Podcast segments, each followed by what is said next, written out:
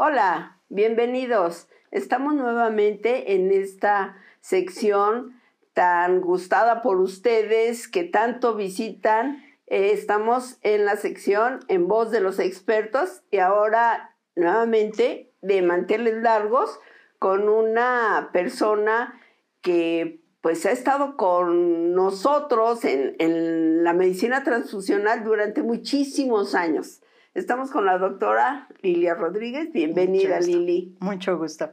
Muchas gracias por la invitación. Eh, créeme que, eh, eh, vaya, yo le tengo un, un especial afecto al grupo Licón.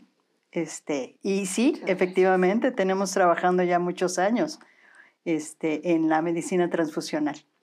Sí, son, es toda una vida la que le has dedicado a trabajar al Banco de Sangre. ¿Trabajaste antes en alguna otra área que no fuera, o, en farmacia, algo que no fuera medicina transfusional?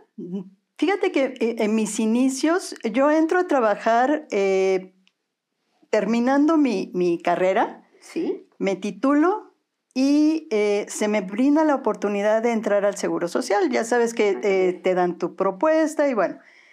Y mi primer contrato lo hice en la unidad de medicina familiar 12. Estuve ahí un solo mes. Ah, de ahí me mandaron este, a una eh, base temporal, que así les conocemos en, el Seguro Social, al Banco de Sangre. Y yo entré eh, justo a sustituir a, eh, yo creo que la recuerdas, a Tony, a María Antonieta Mendoza Pisi, que era eh, uno de los brazos derechos de Elisita. Entonces, eh, yo entro a trabajar en el Banco de Sangre en 1989, en mayo de 1989, en ese año. Y de ahí para, para, en la actualidad, ha sido puro Banco de Sangre. ¿Qué son, Lili? Eh, en el IMSS, prácticamente entre IMSS siglo XXI e IMSS La Raza fueron 28 años. 28, 28 años. de, trabajo, de esfuerzo, de trabajar para y por tus pacientes, cosa que siempre se agradece. ¿Cuál fue el área del banco de sangre que más te apasionó, que más te gustó, que recuerdas con más cariño? Fíjate que eh, eh, cuando yo entro a, siglo XXI, en aquel entonces, pues yo trabajaba con la química Elisa Quintanar, este, muy querida y, apreciada por todos nosotros, y ella tenía una eh, programación en donde nos, nos colocaba anualmente en diferentes áreas.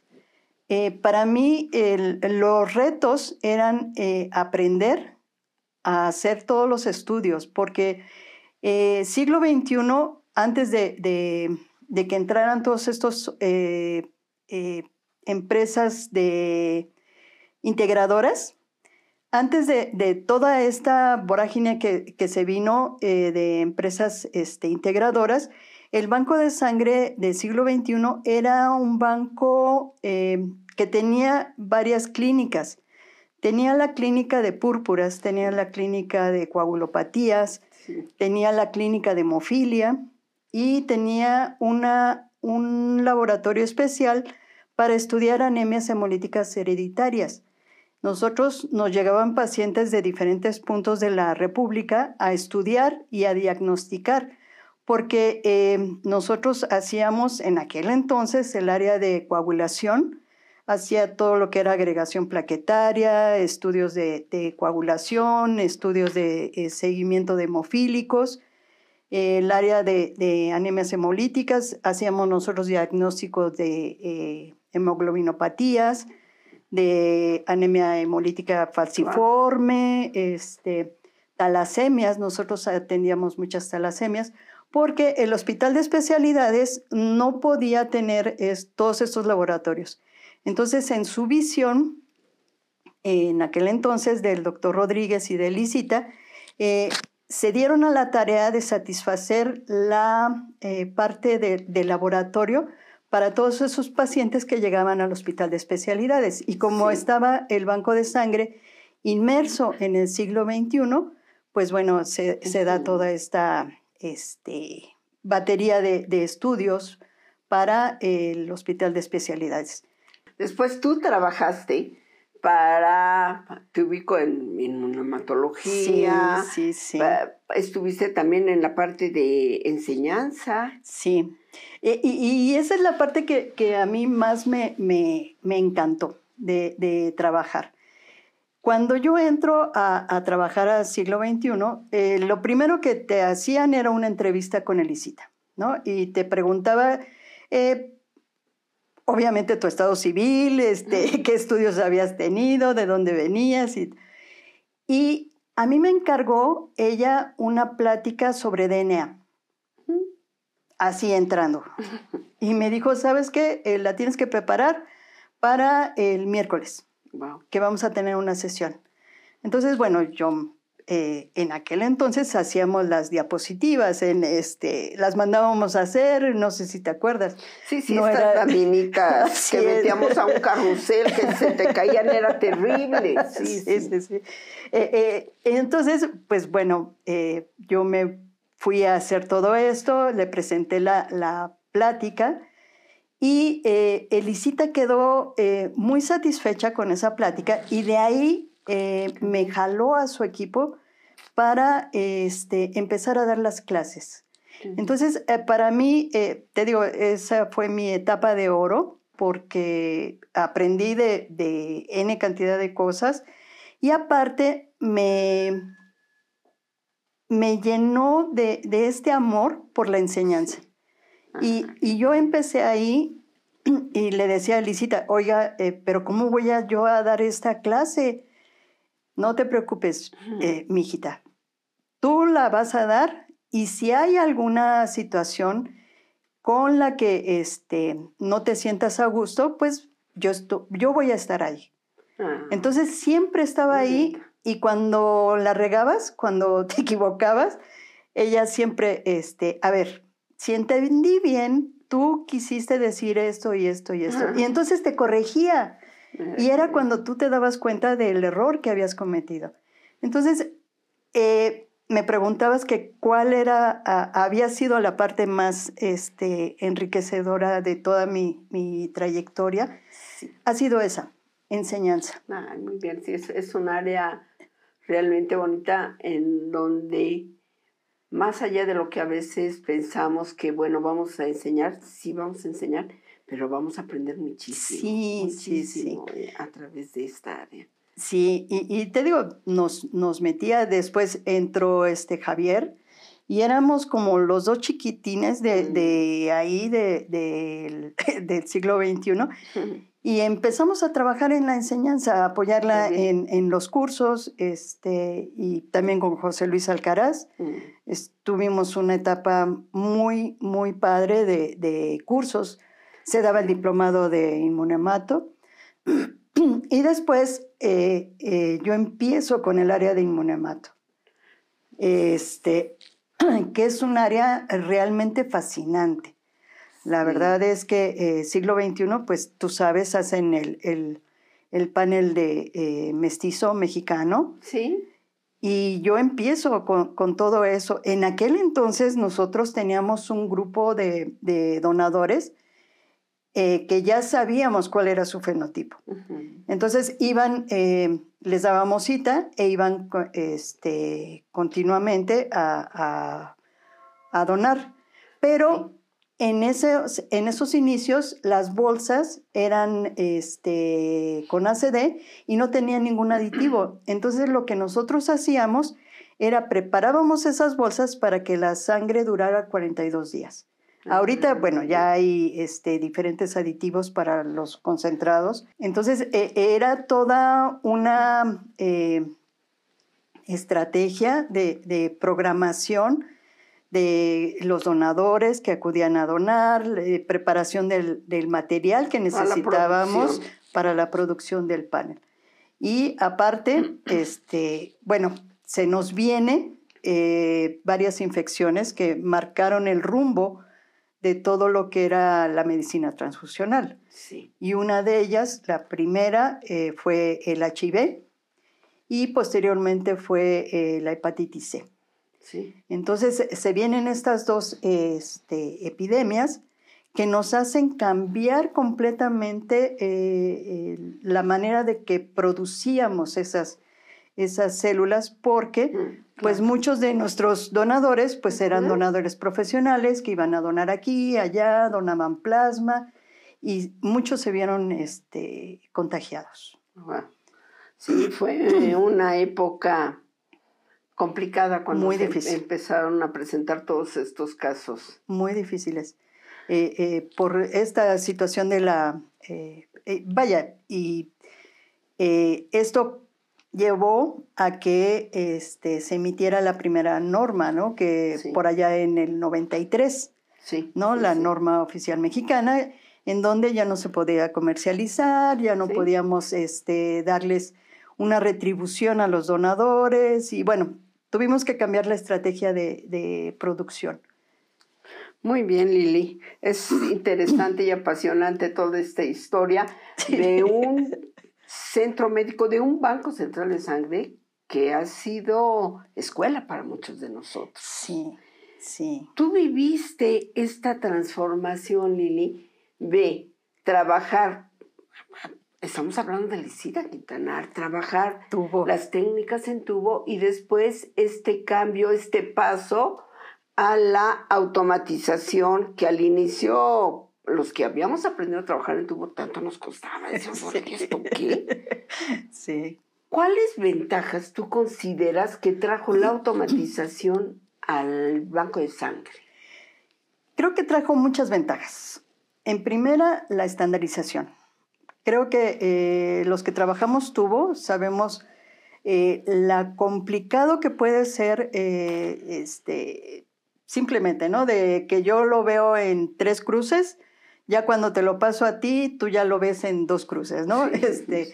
eh, esta, la interpretación de los resultados, el tener ya algo este, que puedes fotografiar y que puedes tener ya como evidencia, ¿no? E- Esto creo que es una parte muy Sí. importante. Ya tener eh, de manera eh, de- documental Sí. eh, la evidencia de que estás haciendo el, el trabajo, ¿no? Este, o de que te salió un cierto resultado. sí. Eh, Eso es una superventaja.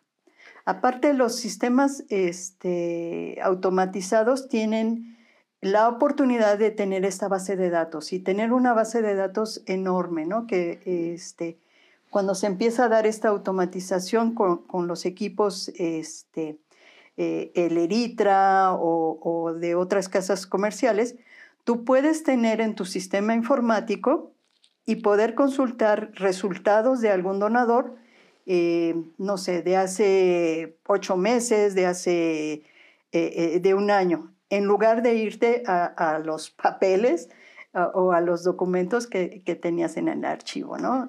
Sí, tener de manera electrónica un archivo, eh, eso es una superventaja, sobre todo para los bancos de sangre que generan muchos datos.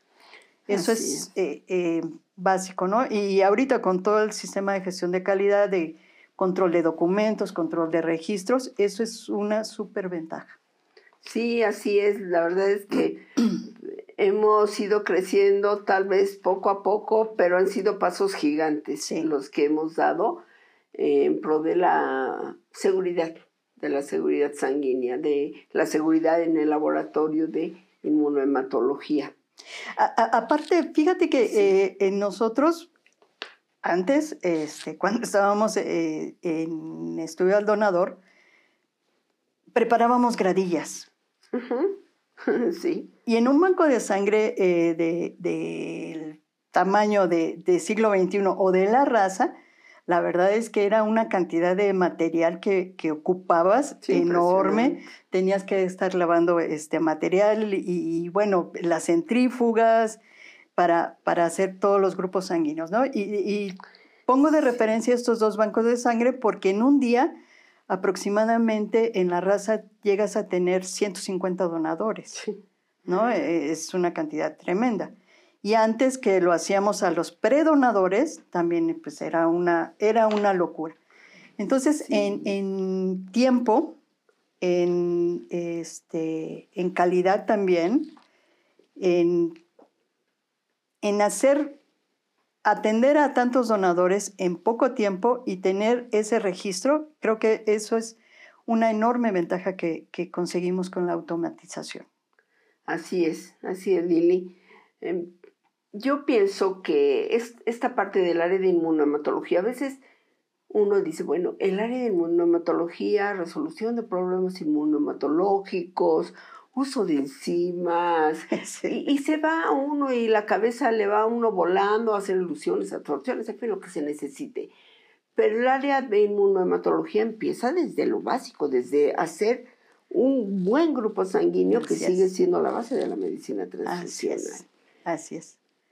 ¿Qué, ¿Qué recomendación tú le darías a alguien que está en el área de inmunomatología y que tiene un compromiso, entregar unidades compatibles a un paciente. ¿Qué recomendación le darías? En primera, asegurar el, componente que le estoy dando. A veces, eh, yo me he encontrado en algunos lugares que le hacen el, tamizaje de anticuerpos, pero no hacen la prueba cruzada. Mm. Sí, ¿sí? Entonces, creo que eh, eh, simple y sencillamente lo que tenemos que hacer es cumplir con lo que nos establece la norma oficial. Es un buen grupo sanguíneo, tamizaje, obligado. Sí. Y este, la prueba cruzada. A fuerza. Hasta, hasta CUMS. Hasta CUMS. Sí. Eh, nada de que eh, es que el tamizaje me salió negativo, no le hago la prueba cruzada. No, porque tenemos, el tamizaje no me cubre todos los antígenos y hay algunos antígenos que son propios de, alguna persona y puede ser que este, pues esa persona que yo le voy a transfundir eh, lo tenga, ¿no? Claro. Que no lo haya podido detectar en el, en el tamizaje, ¿no? Por ejemplo, eh, no todos los tamizajes tienen eh, la célula Diego A positiva, ¿no? Entonces tengo que asegurar. Incluir siempre Siempre, siempre. Entonces, aparte tengo que hacer la prueba cruzada, ¿no? Sí. Siempre. Es, es, y, y llevarla hasta COMS. Sí, esto es bien importante. De repente hay como una tendencia a decir, bueno, Puede ser que haga yo nada más el rastro para que haga la prueba cruzada, pero es cierto esto que dices, ¿no? Tal vez nos estemos encontrando con algún anticuerpo dirigido contra algún antígeno que no está en mis células de cerebro y que puede ser que la tenga el donador y entonces ¿qué es lo que va a pasar? sí, es, es bien importante eh, hacer las cosas que además la norma oficial mexicana nos, nos marca. Sí, y Fíjate que eh, mucho es eh, utilizar bien mis recursos. ¿Y a qué me refiero? Si, eh, por ejemplo, nosotros hemos visto en algunos lugares que no hacen prueba menor en plasmas o en estas apéresis, ¿no? Mm, y, y, me dicen, bueno, es que la prueba menor, ¿cómo la voy a hacer? Y todo. Si el banco de sangre no hace búsquedas de anticuerpos en donadores, estoy obligada a hacer la prueba menor. Sí, y la CUMS, de hecho, también está normal. Así es, sí. No es como antes que decíamos, vámonos a grupo. Ya no es así. No, no. Y esa que decíamos, vamos a cruzar los plasmas pues no, no, estábamos usando las plasmas, estábamos viendo en un momento si había incompatibilidad de cero, pero era todo lo que hacíamos. Así es, así es. No, porque no buscábamos más. Y fíjate que nosotros tuvimos el caso de, una variante de D.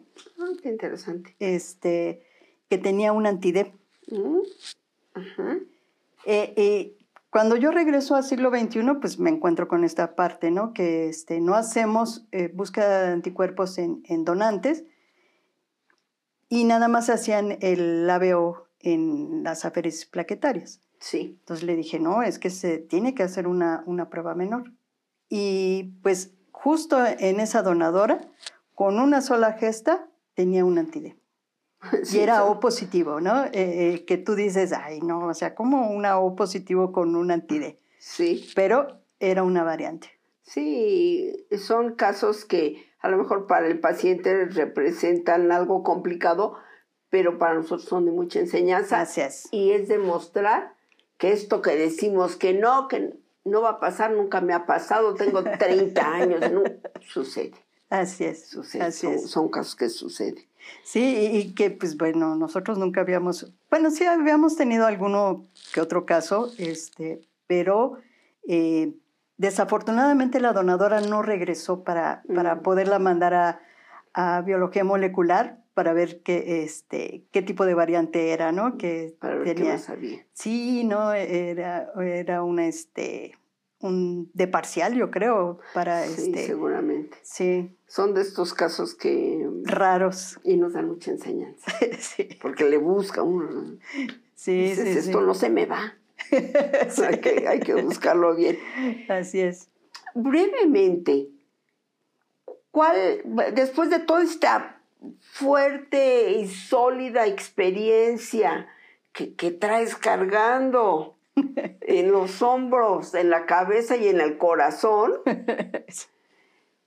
para ti, ¿cuáles son los pasos que tendría que seguir el químico que nos está escuchando para encontrar una unidad compatible cuando tienes un paciente que por antecedentes, ya sea de gestas transfusionales, eh, tenga una mezcla de halo más autoanticuerpos? Híjole, ese es, ese es el, el, el santo grial de, de todos los inmunohematólogos, ¿no? Eh, hay muchísimas técnicas y yo creo que eh, a lo largo de todos estos años hay grupos eh, que nos han enseñado muchísimo a hacer absorciones, este,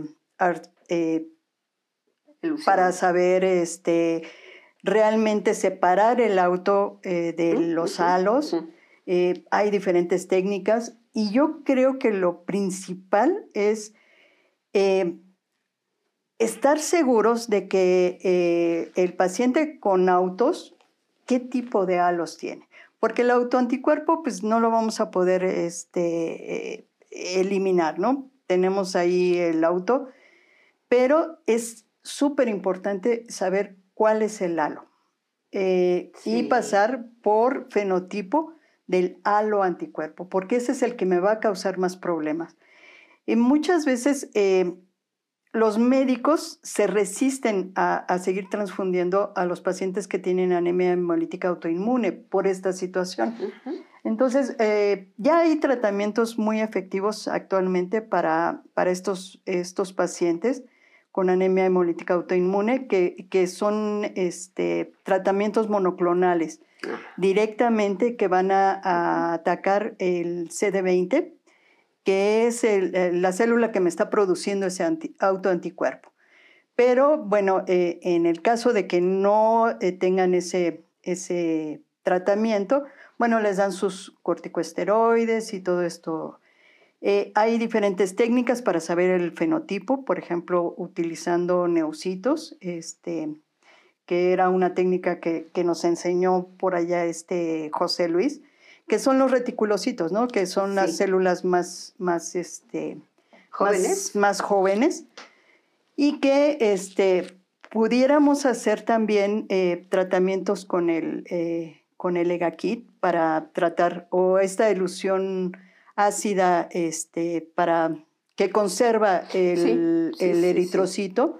Eh, y vaya, si no, si no tenemos el reactivo de la casa comercial, pues en el manual técnico del ABB están eh, las fórmulas para poderlo hacer.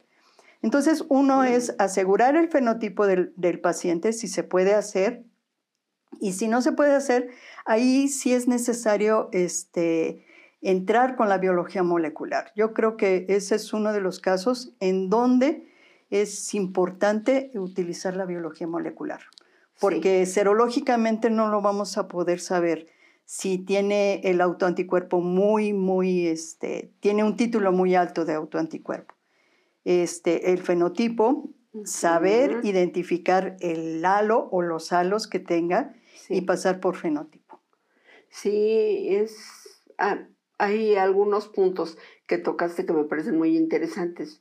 Uno de ellos es que decías, bueno, vamos a buscar eh, cuál, tenemos que identificar cuál es el halo anticuerpo Ese es. y, y cuidar el fenotipo. Y esto es bien importante porque ahora me parece que, que estamos siendo más cuida- cuidadosos con este criterio de la menos incompatible. No, Cuando, válgame Dios, no. te llevabas al paciente Sí. con este criterio. Entonces, sí es bien, bien importante que todos ubiquemos que tenemos que cuidar ese halo anticuerpo Sí. que está presente, si es que está presente. Así es. Y, Sí. y yo creo que eh, nosotros lo que hacíamos con- cuando nos llegaba un, un paciente primero, eh, este, diagnóstico inicial anemia hemolítica autoinmune, era eso, era eh, hacerle el fenotipo antes de eh, transfundirlo o antes de, de buscarle el, el- paquete. Eh, el- te digo, los médicos son muy reacios a, a, este, a transfundir a estos pacientes. Lo que hacen es le dan el, el tratamiento. Obviamente los esteroides o los corticosteroides disminuyen estos autoanticuerpos, Sí. entonces pues ya no hay anemia, ¿no? Ya no hay esta, este, eh, esta eliminación, esta hemólisis, ¿no? Por anticuerpos. En dado caso que esté comprometida ya la, la- la vida del paciente, entonces sí ya se transfunde. Y yo creo Sí. que esa también es una, es una situación en donde el laboratorio siempre tiene que estar eh, trabajando de la mano con el médico tratante, siempre, toda la vida. Porque, este, pues vaya, una cosa es lo que nosotros encontramos en laboratorio y otra eh, lo que el médico ve, ¿no? Entonces, eh, llegar a un acuerdo y tratar de, de, pues, eh, postergar un poco la transfusión Sí. para, para no generar tantos salvoanticuerpos, Ay, ¿no? sí. Que ese es el, el problema. Yo creo que los químicos hemos entrado en una zona como de confort, ¿Sí? de no, este, eh, de exigirle a la casa comercial que me dé el reactivo. Y si no me lo da, eh, yo ya no busco o no eh, trato de, de- de resolver el problema, ¿no? Y entonces, pues me quejo amargamente de que no me dan el reactivo, pero todas estas técnicas están en el manual técnico de la ABD. Claro. Además, yo siempre les digo, no tengo el reactivo, pero tengo una buena centrífuga, tengo un buen es. incubador. Así es. ¿sí? Trabajemos con las temperaturas, que mucho, de no hacer nada, ayudarnos con estos medios que muchas veces nos ayudan a resolver, lo tenemos que hacer. Así es, así es, así es. Química Lili, para ti, ¿cuál, si a lo largo de todo este tiempo, cuál ha sido tu mayor reto, cuál ha sido también tu mayor satisfacción? Pues yo creo que, eh, eh, mira, siglo XXI fue eh, en mi etapa de formación en, en todo este banco de sangre, ¿no? Sí. Ahí aprendí muchísimas cosas.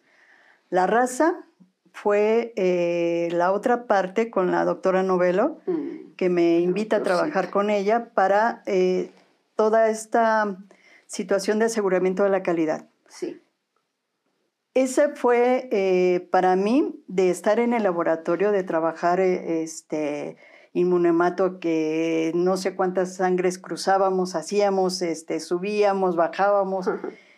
Pasar a la parte administrativa fue eh, para mí un reto mayúsculo enorme. enorme, porque eh, yo paso a- al área administrativa de aseguramiento de la calidad. Sí, Ah, eso sí, eh, me dieron cursos desde que yo entré, eh, desde la primera semana a la raza, me dieron cursos de eh, auditorías, de comunicación asertiva, análisis de procesos, toda esta parte que se requiere para el aseguramiento de la calidad.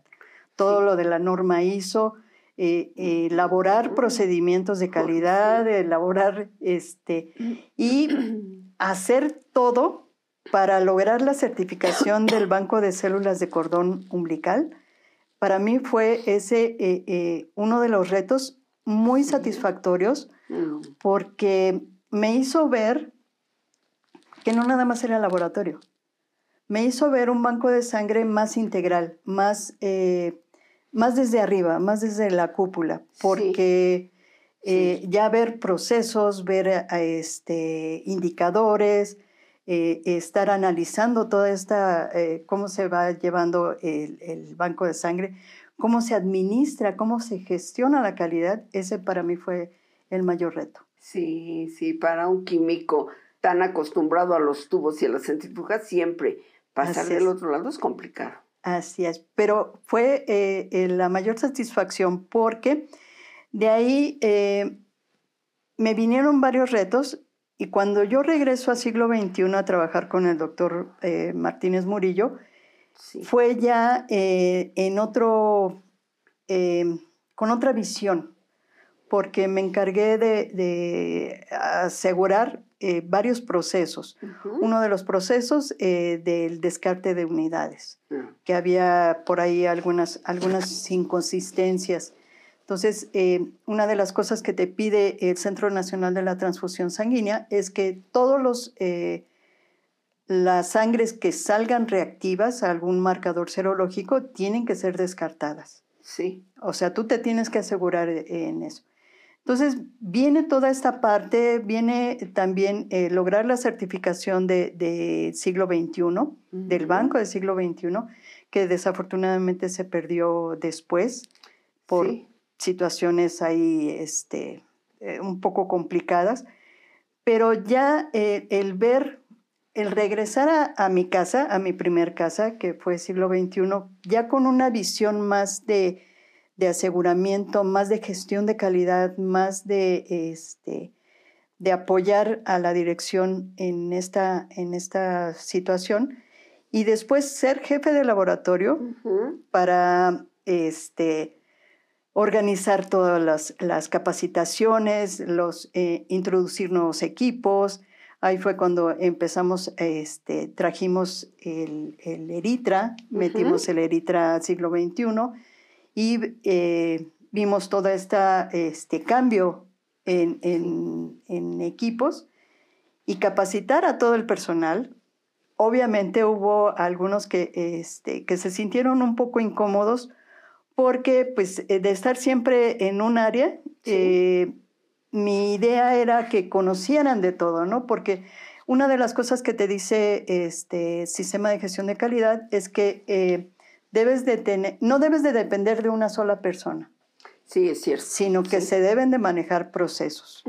Entonces, eh, el mover a esta gente, el cambiarlos, el reestructurar algunas áreas eh, fue también eh, un reto enorme, pero lo conseguimos, lo ah. conseguimos y, este, se, se logró tener un mejor control de, de algunas áreas. Sí, muy bien, son retos eh, bien alcanzados, bien superados, que después nos traen mucha, mucha satisfacción. Y finalmente, esto que, que decías, ¿no? Puede ser que haya, había cosas que no estaban bien, precisamente por eso nacen los sistemas de calidad. Así Teníamos que mejorar, tenemos que mejorar lo que estamos haciendo. Así es. Y, y yo creo que eh, un buen sistema de gestión de calidad es el que se puso en, el reto en esta pandemia. Sí. Si tú no tenías un buen sistema de gestión de calidad, si tú no tenías documentos operativos, este, control de registros, control de documentos, control de equipos, tu personal perfectamente capacitado, imagínate eh, eh, que, bueno, la Secretaría de Salud manda el primer este, eh, la primera directriz, ¿no? De que mandas a descansar a todos aquellos de, este, de edad avanzada, bueno, no de edad avanzada, sino este, o que tenían algún, este, alguna este, enfermedad, alguna situación de diabetes, hipertensión y todo eso. Y si es el químico que te hacía los grupos sanguíneos, o sea, pues tienes que eh, solventar esa situación, ¿no? Sí, es cierto, es cierto. o se te va de incapacidad. Sí, o, claro, desgraciadamente fallece, ¿no? Esto que eh, decías, ¿no? No puedo depender de una persona en un área. No.